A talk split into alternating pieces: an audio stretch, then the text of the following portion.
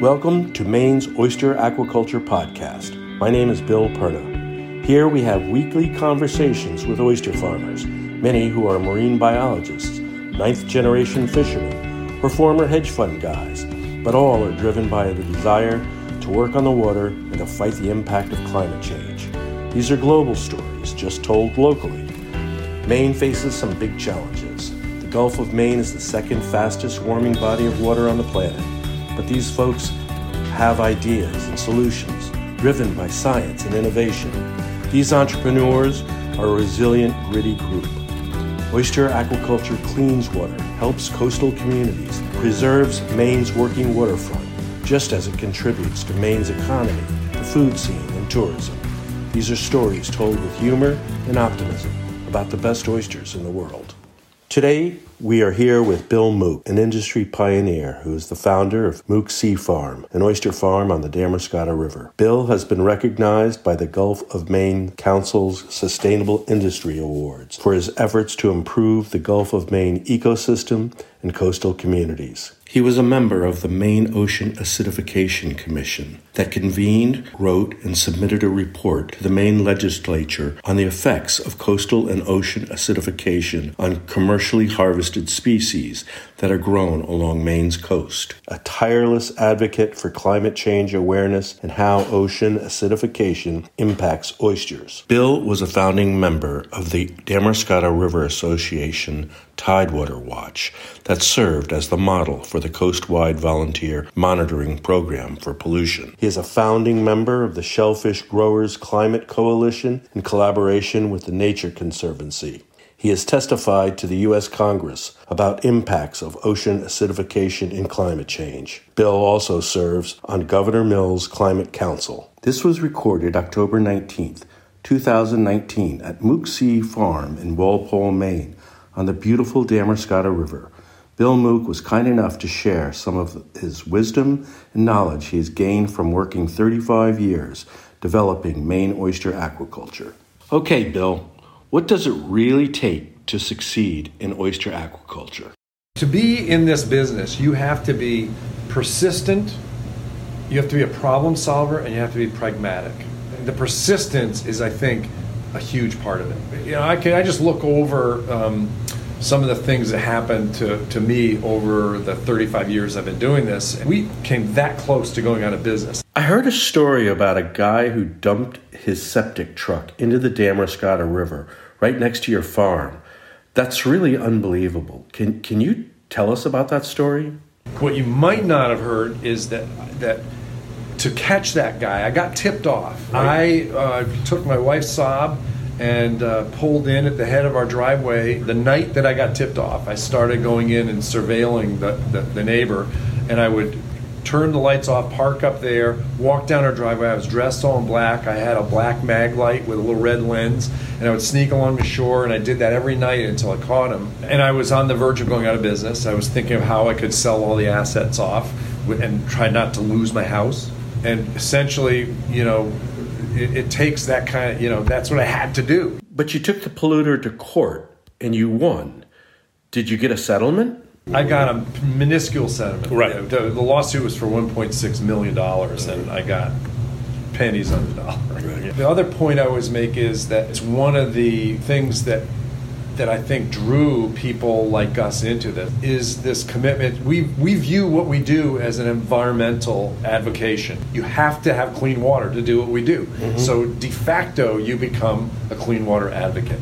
Can you talk about the beginning of the Damariscotta River Association, the water monitoring program that became, I believe, the statewide citizens monitoring water quality program?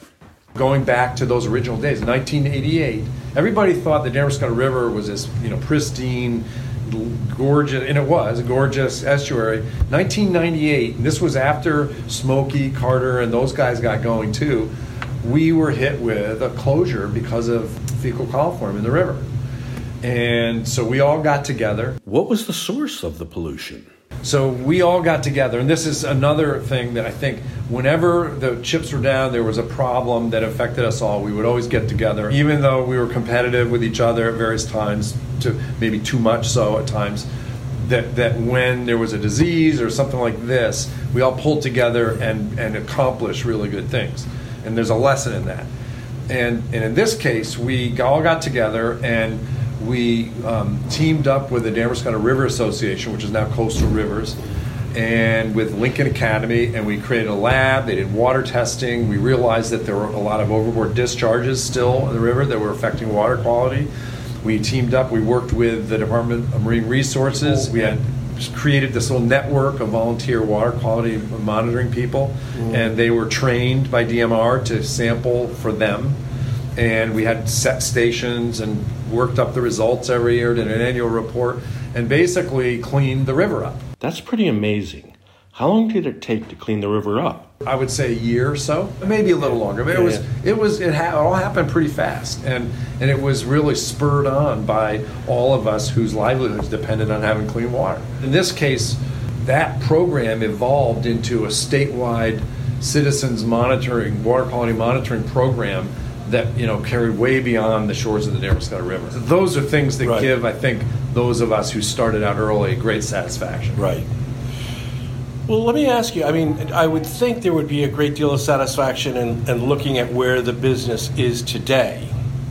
You look around and say, "Hey, this none of this existed," and you know, you were all people who not only had to work out right. the technology, in, invent, yeah, the yeah. technology, perfect, and continue to refine the science all while and it never stops. Yeah, and, yeah. and while at, but when when I hear some of the stories about how like Dick talking about these these J- Japanese lanterns, yeah, and he says that every time by the time you were cleaned one, you had to start all over yeah. again, and then ice floes and right. all the things right. that can can just throw you off path. But now, while things are looking pretty damn good, it seems to me and I, and I hope that there's a forward step on this. It looks like it could be undermined by a lot of global trends that aren't going to be that fabulous. And we're, we're already rapidly, well, I'm not, you know yeah. more than I do.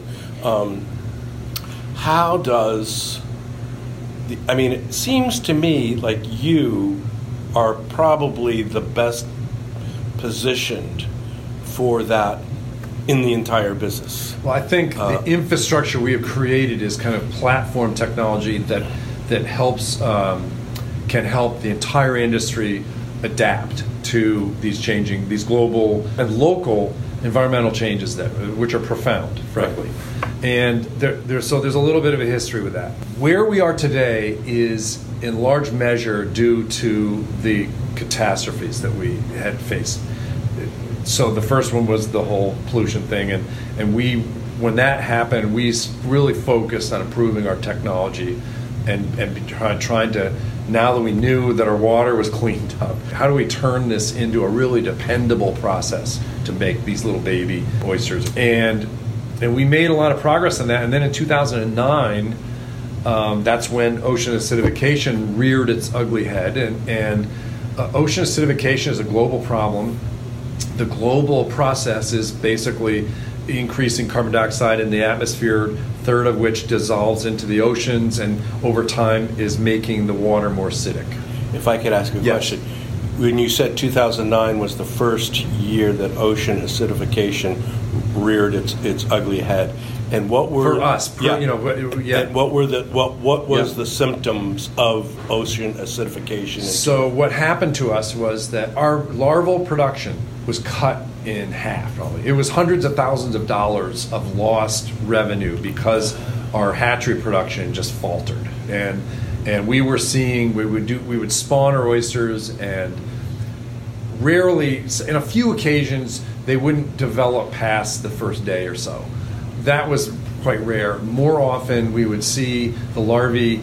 You know, they become normal-looking larvae. They would start to feed and grow normally, and then all of a sudden, they would stop feeding, and they would, uh, and then we would have to kind of coax them back. And instead of taking 14 days to go through that larval process, it would sometimes take them 21 or even up to 28 days. And if you if you're thinking about having batches of oysters going through in this process, it just threw a monkey wrench into the whole thing. And and what we quickly realized was that there was a link between our problems that we were seeing and runoff. It happened to be Right. 2009 was a really really wet spring and early Right. summer, and so we were kind of focused on that part of it. And to make a long story short, again, we got tipped off by the guys from the West Coast who had been dealing with ocean acidification. A couple of them came to Maine, talked to us, and it was.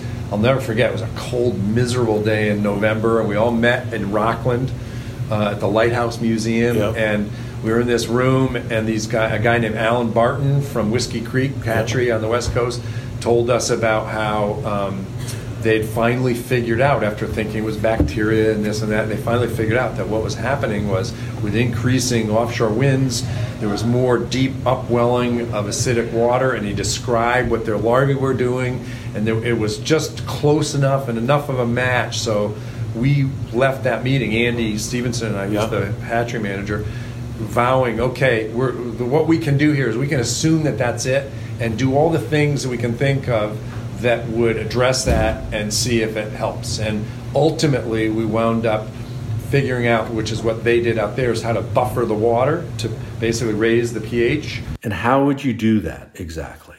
Commonly used like uh, sodium carbonate, which Yeah. is washing soda, Yeah, yeah, just adds yeah, yeah. carbonate ions Yeah. to the water, so that there's more calcium carbonate in the water. It's pretty amazing, and it's Right. not very expensive to Right, do. right. And but but it was like turning a light switch on. So all of a sudden, They're every responding. every co I mean, it was it was like what I've been dreaming of for my for 20 years. You Right. know, it it, it was just beyond belief. Light it was a light switch. Right. And every single cohort would go. We'd spawn them in 14 days, or you know, give or take a day. We would be setting those, and, and they go through metamorphosis.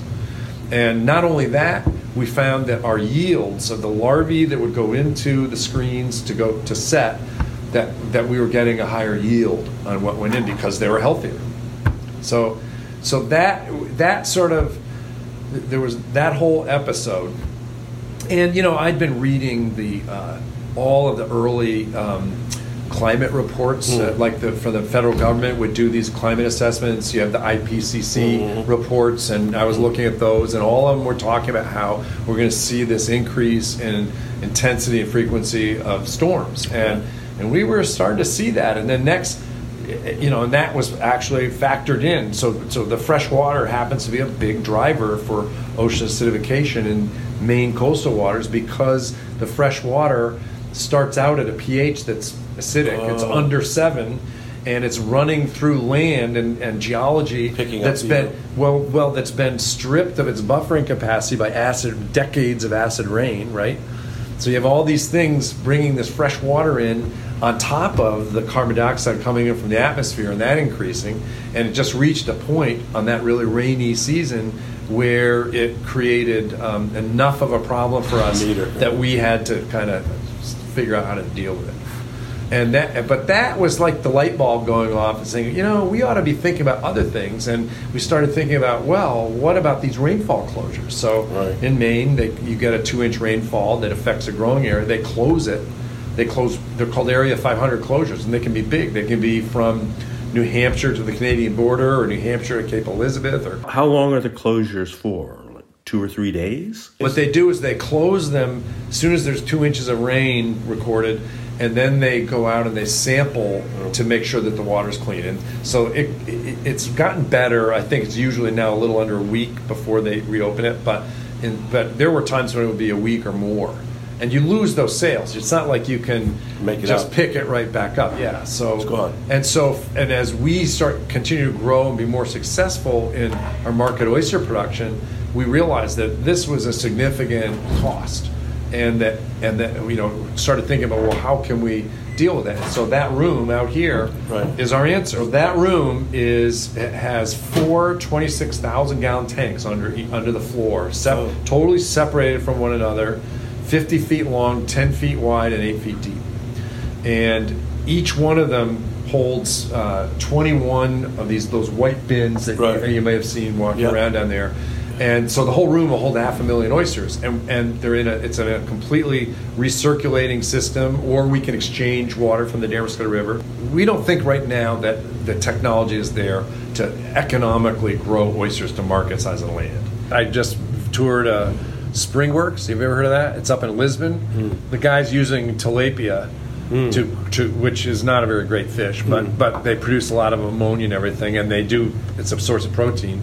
They they grow the tilapia, and then the effluent from the tilapia tanks goes into um, a hydroponic system to grow lettuce. So he's growing like a million heads of lettuce a year under in his greenhouse. It's amazing. Really? The kid's like in his early 20s. So what we're looking at is we feel we've opened up a really big bottleneck Yeah. in in production of doing more on land. Right. And that bottleneck has always been the food. And so this fermentation technology. It's basically using sugar instead of light. Right. and and the idea is and it has to be done in a clean room so it's a very high tech process. You gown up you go in through an airlock to get in to work on the cultures.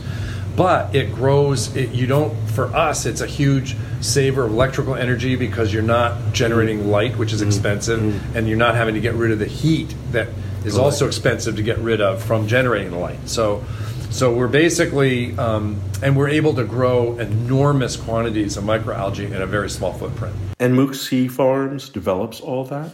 we develop that. And our system we think is unique. We don't it's not patented but we have non-disclosure agreements that everybody has to sign uh, who works on it. Can you lease out the intellectual property?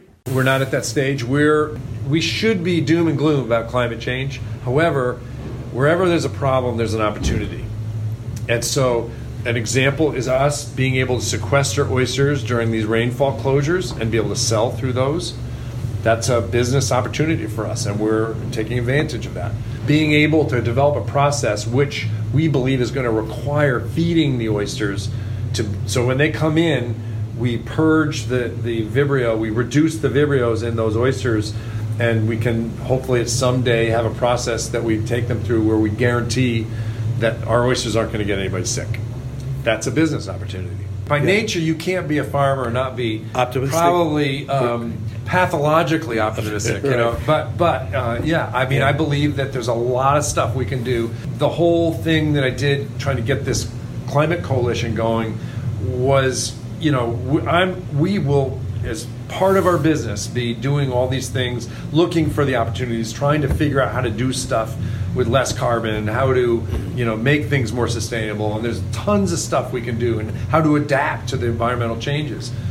But we also need to push people to address the root causes. Right. because nobody can do that alone. That's got to be a global team effort. This building is really um, aimed at being able to take advantage of opportunities for Mook Sea Farm, create. You know, I don't, I don't want to have worked 35 years in this field or 40 or whatever it turns out to be, and see what I've done for my life's work vaporize. You know, just go down the tubes because of them. So we're trying to be really intentional and thoughtful now about how to make this so that it's a business that will carry on.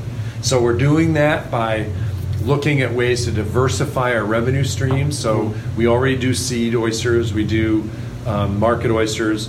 We're as of 2020, we're going to be selling microalgae paste, which in frozen one kilogram blocks. So if you go to any shellfish hatchery, you go to Cherry Stones or, or Coast Oyster on the West Coast, they have big greenhouses. When they're in, in production for their for their hatchery for their seed, they've got big greenhouses filled with tubes like they have at the Darling Center, Right. and they're all you know gr- growing algae that's growing and being fed all the time Oh. to the animals. So Oh, I what I, what we're doing now is growing it, freezing it, TV putting it dinner. in storage for four months or whatever, and then being able to take it out of the freezer and feed it. TV dinner for TV oysters? dinner for oysters. Yeah, That's only brilliant. much more nutrition. You know, you talk to people and you hear lot, lots of interesting ideas or part ideas, and Maine arguably creates the best oyster in the world.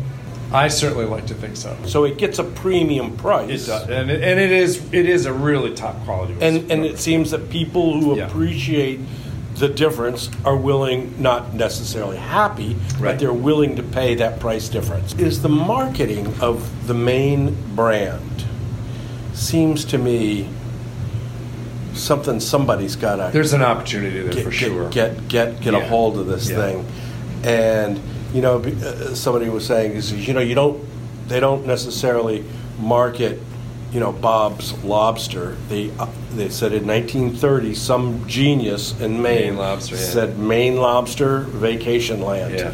and it has just worked billions of dollars worth of income have Absolutely. been generated Yep. from that. But but I think on the flip side is you've got the whole terroir merroir idea where you want to. So if you say it's a Maine, You're branding all these little things. In fact, that there's a there's a um, an, an, an advantage to having all these small brands that people you know. yes, that's Yeah. what I mean. But Yeah. under an umbrella, whether it Yeah. be Napa Valley, Right. such and such, Right, right. It's from Napa Valley, Right. Jordan's Yeah. Cabernet from Sure. Napa. Yeah. you go, got it. Yeah. I'm, in, I'm in. And I think Maine has an opportunity to do that. Right. And my idea is, I think we need to do that, but in doing it in a way that um, educates consumers. About That's what I mean. do. That's About- exactly. uh, not, in other words, so we're in an era where more people are interested in where their food comes from, how it's grown, that it's sustainably grown, and um, that, and in our case, we have such an incredible story to tell about the ecological services that our farms provide. Absolutely. And so that I think by selling all that, you know, under the Maine oyster, you know, brand, I think that um, it it can help address some of the political things that are the fallout of that mayor point. If you like stories like this, visit MaineOysterBook.com to hear more podcasts, or you can pre order the new book from Perna Content Maine Oysters The Story of Resilience and Ingenuity. The book is filled with stories about the people who have and continue to create the story of Maine oyster aquaculture. The book has stunning photography by some of Maine's best photographers. A portion of the proceeds of this podcast and Maine Oyster Book are contributed to the Maine Community Foundation. The Maine Community Foundation works to improve the quality of life for all Maine people. To find out more, visit mainecf.org. See you next week, and thanks for listening.